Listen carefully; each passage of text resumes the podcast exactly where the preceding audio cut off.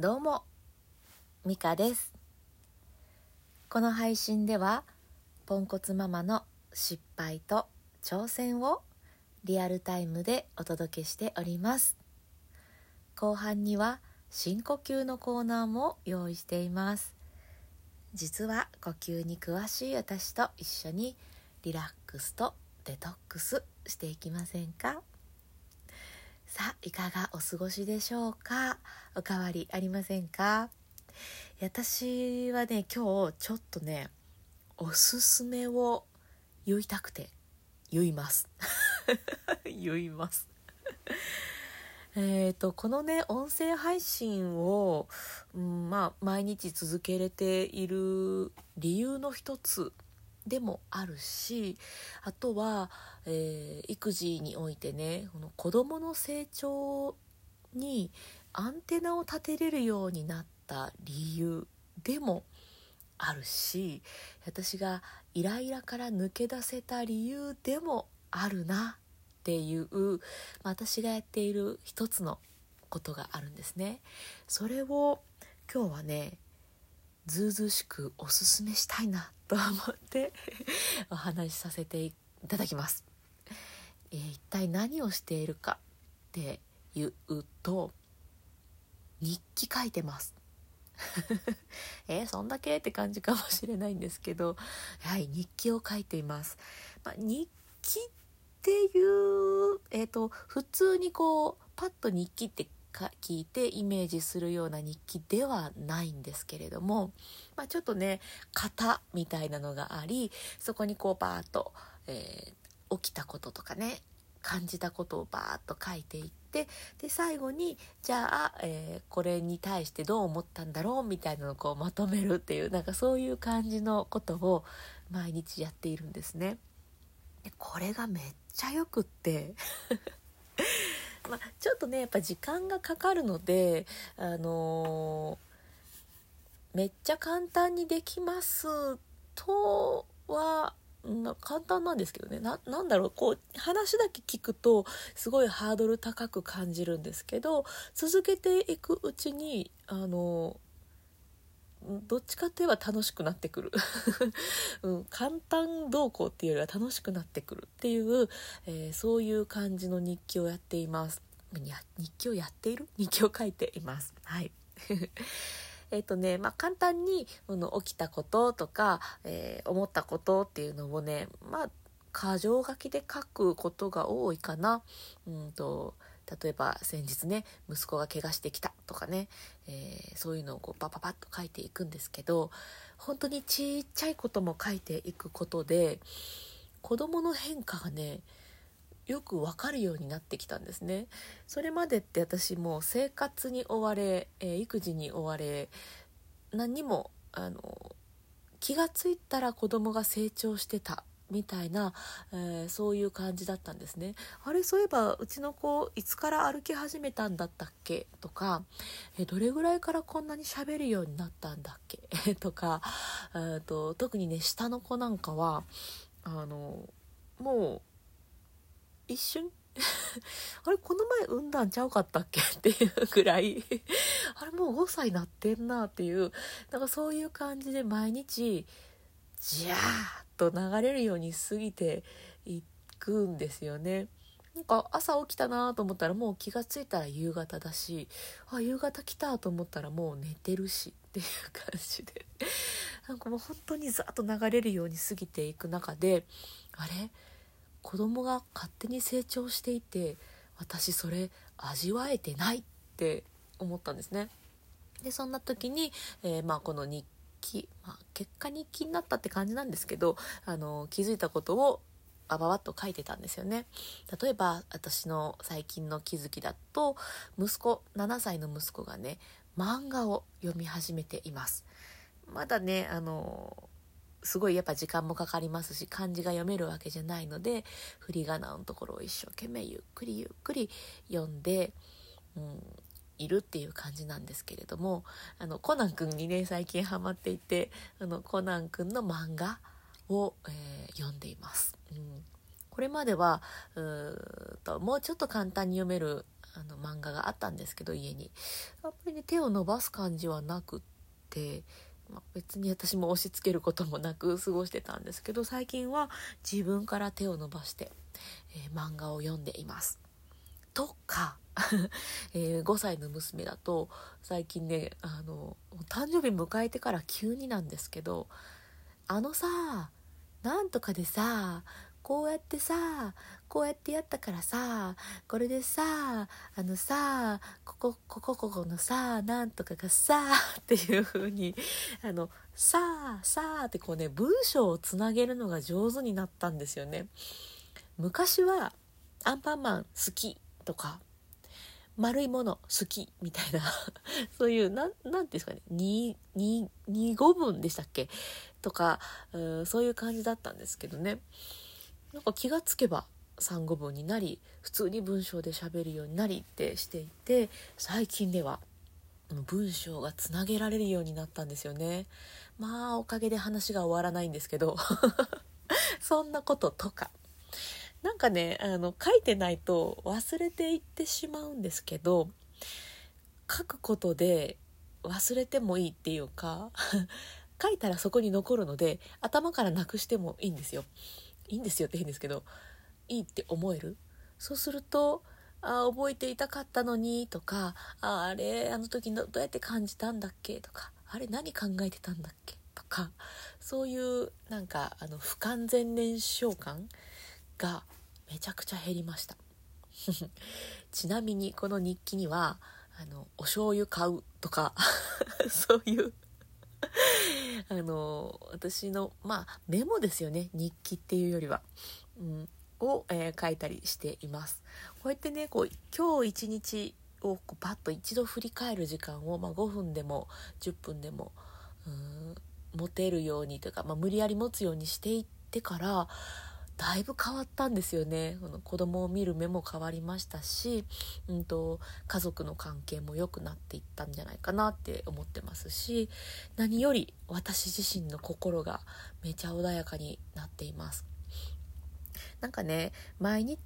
いろんなことが起きてうんと考えたいこと忘れていいこと,、えーといろいろあると思うんですけど全部全部頭の中にこう残ってたり、えー、忘れていっちゃったりすると思い出したかったことが何だったのかっていうのが出てこなくてでもそこがストレスみたいなね、えー、そういうなことがあったんですけどこうやって書き残していくことで忘れていけるんですよね。なので毎日、えー、夜寝る前に頭の中の片付けをしているというか頭の中の掃除をするように残ってる頭の中に残ってるものを全部こう文字にバーッと書き残して今日はこれを思ったこれを思ったバーって書いてであ今日はこんなこと感じた日だったんだな空っぽにして寝るみたいなそういう風に、えー、できているんですよね。そうすると心にもね余裕が出てきて、えー、しかも子どもの成長のちっちゃな成長にも目が向くようになるし、えー、まあ、そればっかりじゃなくてお醤油の買い忘れも減ったりね するんですよ。まあ、あの私の場合はこの夜まで覚えてられないのであのボイスメモとか普通のスマホのねメモとかに、えー、今これ思ったよとかあ醤油がないって書いとくよとかそういうのをバーッと書いて夜にその 日中いろんなところに散らばめ散りばめた、まあ、いろんなところって12箇所ですけどそれを、えー、1個ギュッと日記をままとめているところに書いて。えー、まあ、それこそ本当整頓ですね、えー、お醤油買うっていうのは自分の ToDo のところにあの買い物リストがありますのでその買い物リストに書くとかそういうふうにね頭の中の片付けを毎日するために日記を書いてます。これめっちゃおすすめなんですよね。まあ、私のようにこのあまりごちゃごちゃあじゃあ私のようにねごちゃごちゃする方にはおすすめです。でも自分でそんなのさささっと片付けできますよっていう方には全然いらないことかもしれないんですけど。私はね不器用ですし、まあ、ポンコツでございますので忘れ物は多いし。うんと忘れ物だけじゃなくってその息子が言ってたことなんかもすぐ忘れちゃうんです。でお母さんは忘れん坊だもんねって言われる子供にね言われるほどの本当の忘れん坊ですしね。うん、ということは忘れちゃうなら忘れていいように書いときゃいいと。書けば忘れていいんだっていうふうに自分の中で思っているんですよね。でもそうするとねこの精神衛生上めっちゃ良くって、うん、なので私のように、えー、いろんなことが流れていってしまってちょっと不完全燃焼を感じてるとか本当物忘れが多いんだなって思ってらっしゃる方は是非是非あのメモに書いて忘れていくでまあ夜寝る前でも、まあ、朝起きてからでもいいと思うんですけどちょっとね一日一日片付けする時間を取ると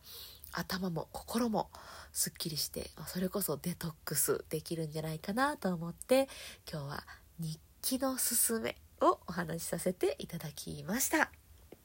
さてそれでは今日も深呼吸していきましょう、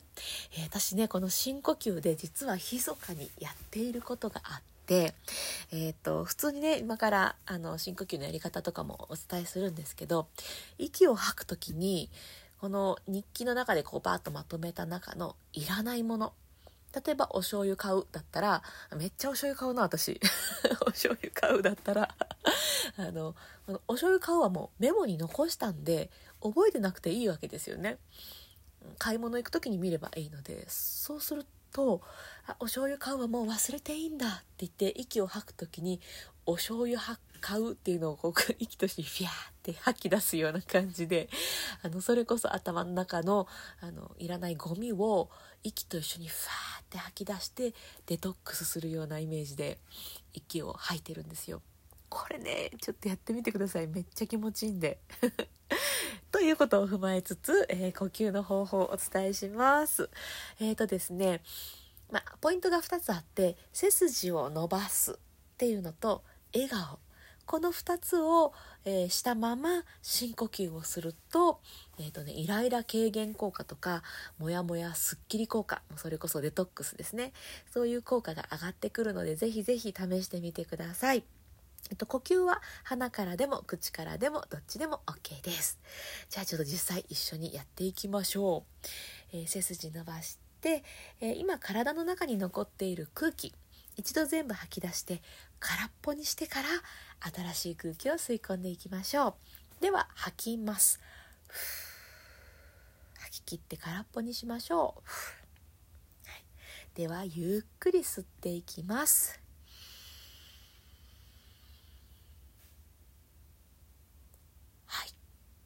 ではゆっくり吐きましょう。こうふーっと体の力が抜けていくリラックス感じてください。吐き切ります。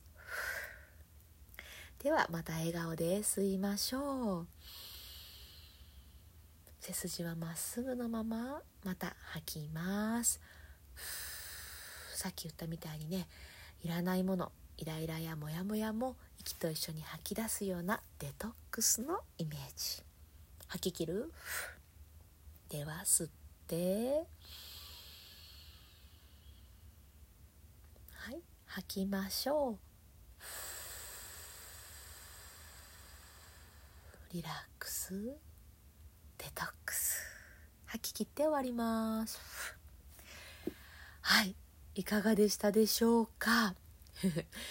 いらないものをね吐き出すようなデトックスの深呼吸めちゃ気持ちいいのでぜひぜひあの書き出しをした後に深呼吸っていうのも超絶おすすめしております。